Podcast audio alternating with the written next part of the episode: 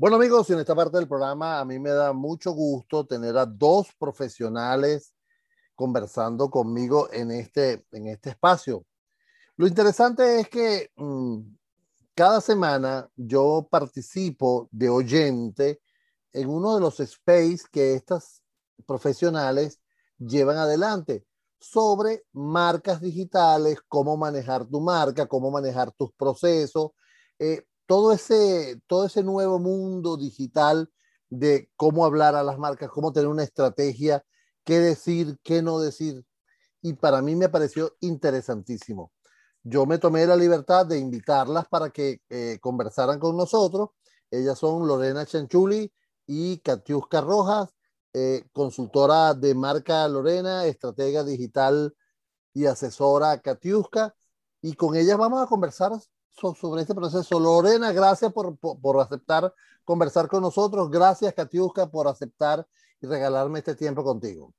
Muchísimas gracias a ti, Edgar, por la, por la invitación a tu espacio, a comunicarnos también con tu audiencia. Eh, para mí es un total placer eh, pues estar aquí. Hola, ¿qué tal? Muchísimas gracias de verdad por el espacio, por la invitación. Y me parece genial que vamos a poder dar a conocer un poquito más lo que es la vida digital y el lo importante que es el 2.0. Ok, vamos entonces a abrimos fuegos. Ustedes escogen quién, quién, recibe, ese primer, quién recibe ese primer rolling de frente al pitcher.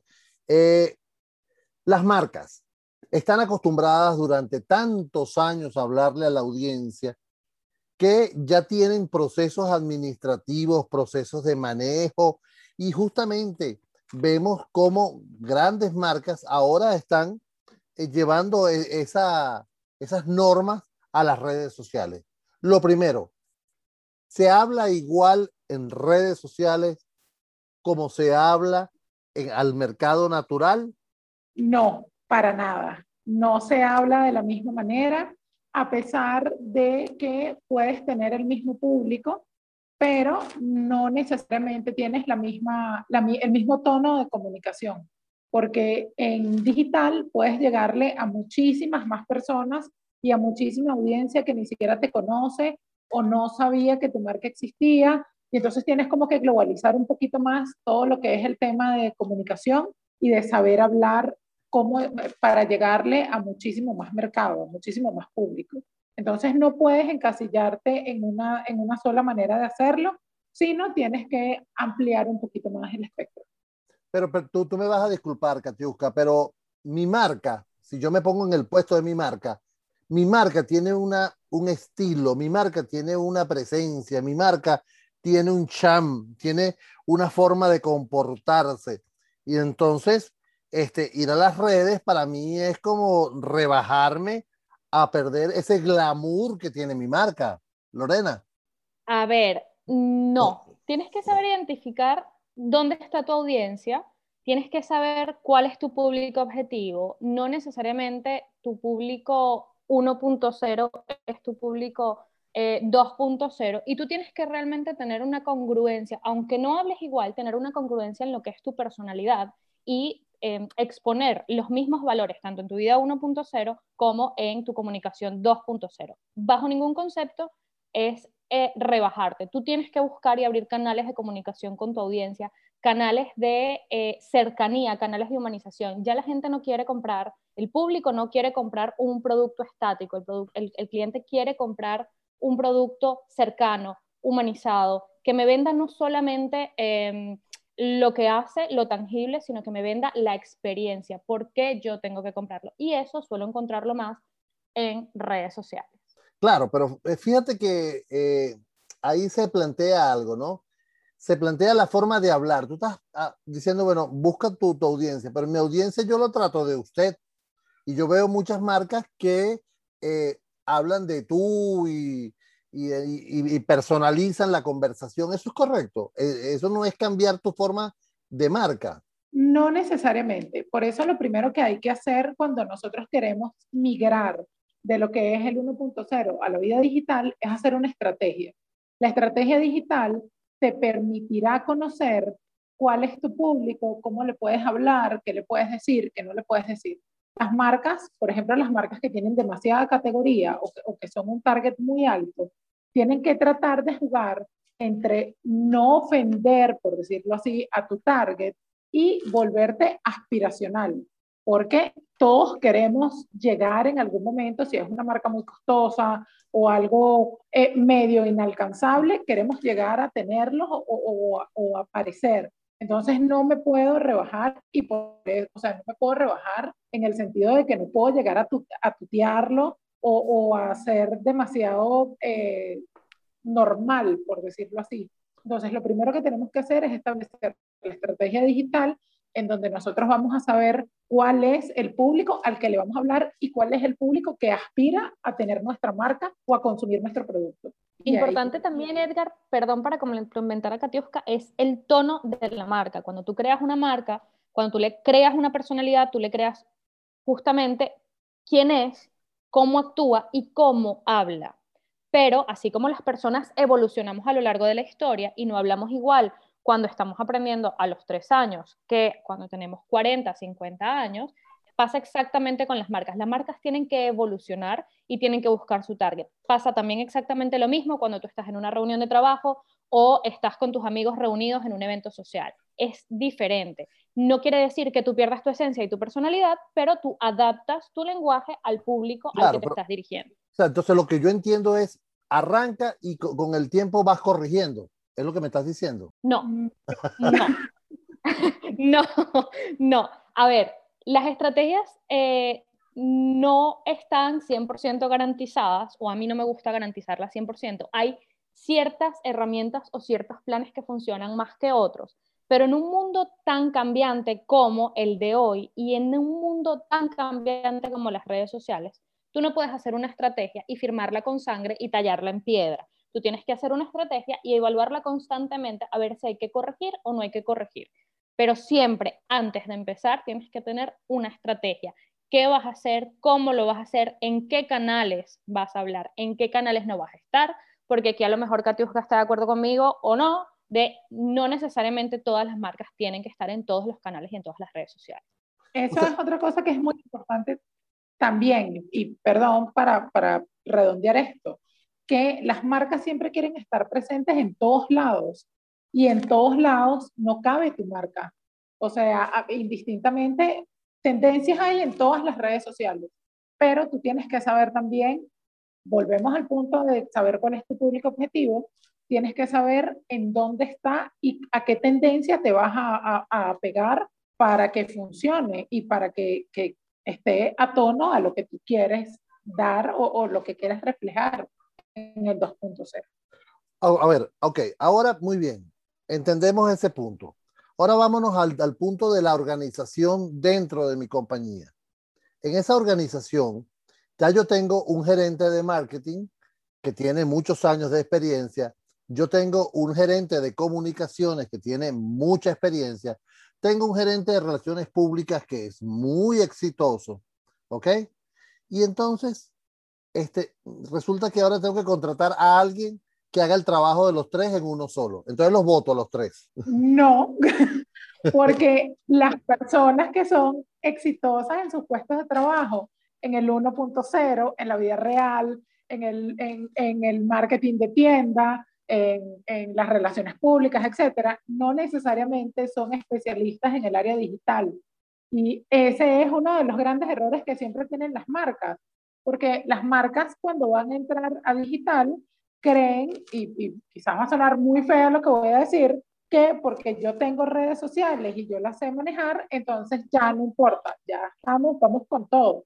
Pero no, necesitas un especialista o una persona que esté dedicada a trabajar en el área digital y que enseñe a todo tu, al equipo que ya tienes, que es muy exitoso en el área 1.0, a poder navegar en el 2.0 y entender también cómo funciona.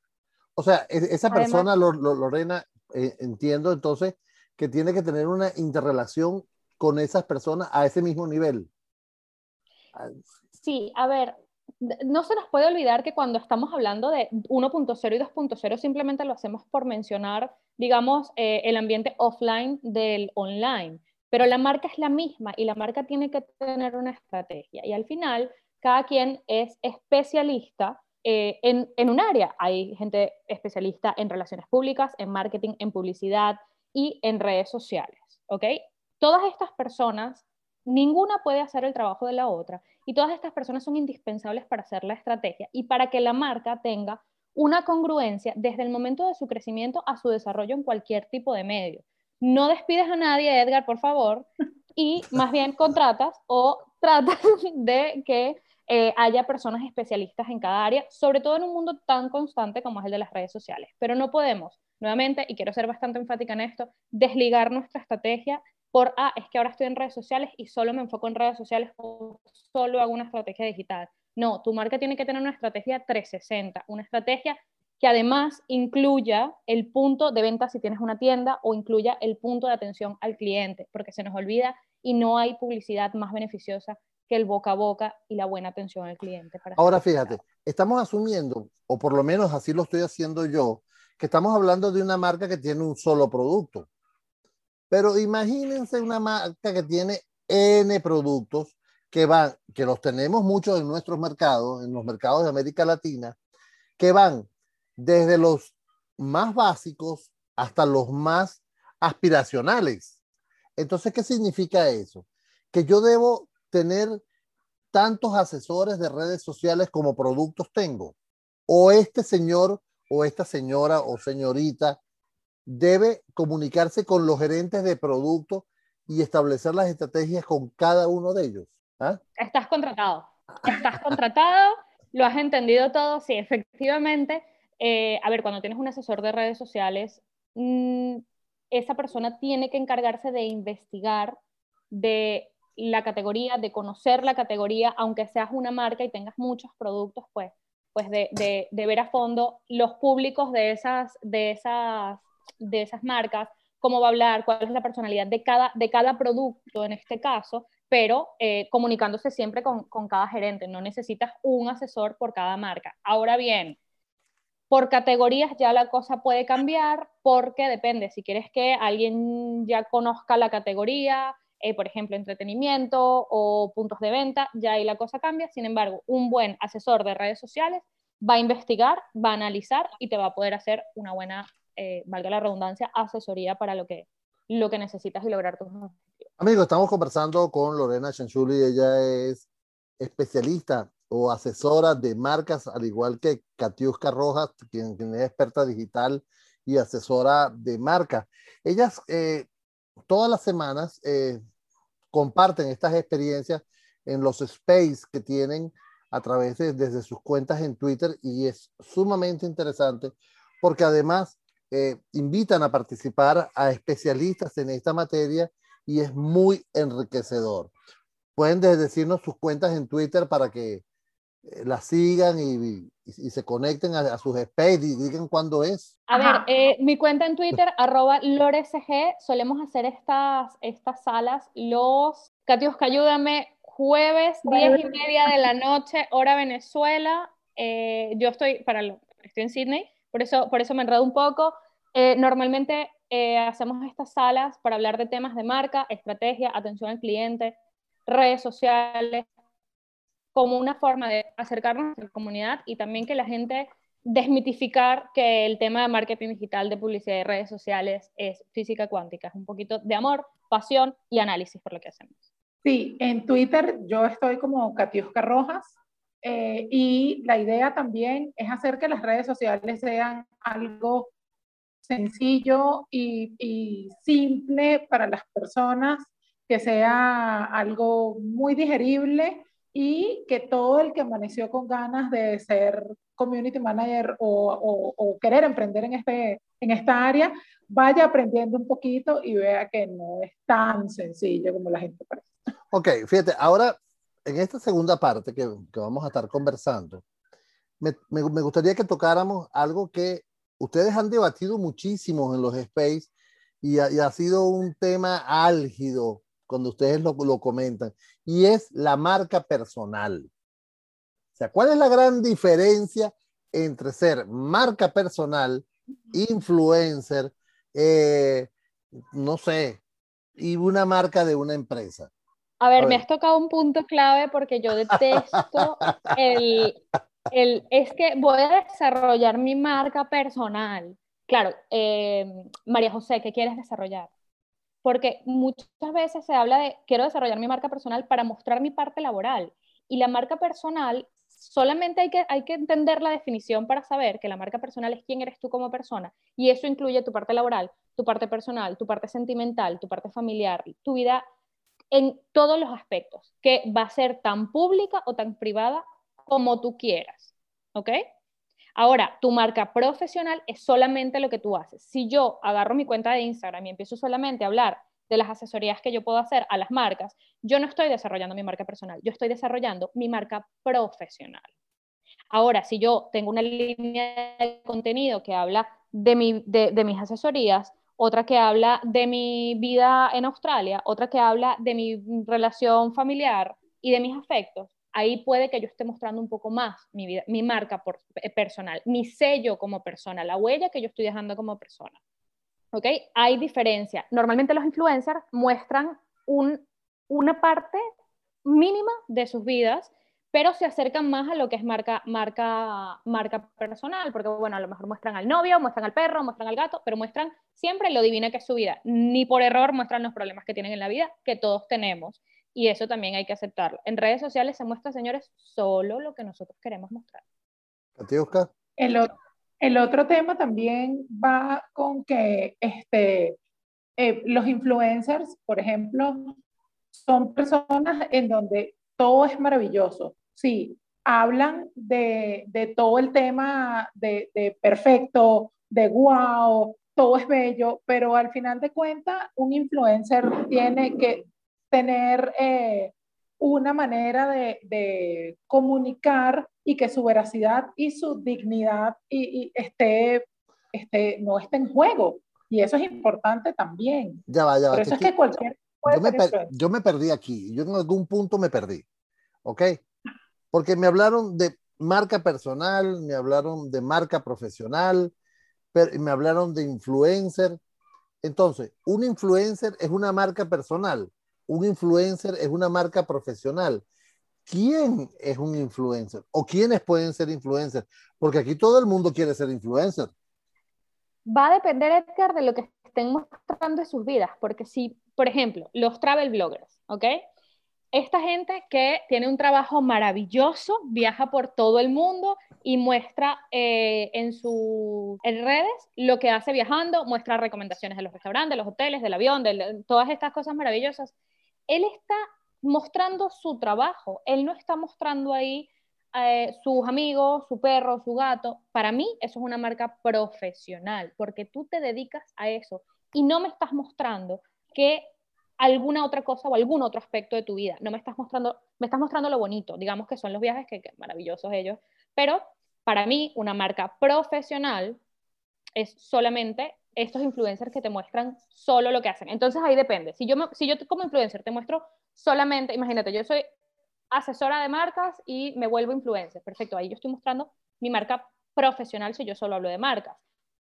Mi marca personal es una un influencer que se muestre en todos los aspectos de su vida, que muestre la versatilidad y que muestre lo bueno y que muestre lo malo. Aunque también estoy un poco peleada con el término influencer, pero eso es otro tema, porque el influencer no es tener muchos seguidores, es realmente influenciar. Y tú puedes influenciar de diferentes maneras en diferentes aspectos. Pero eso es otro tema.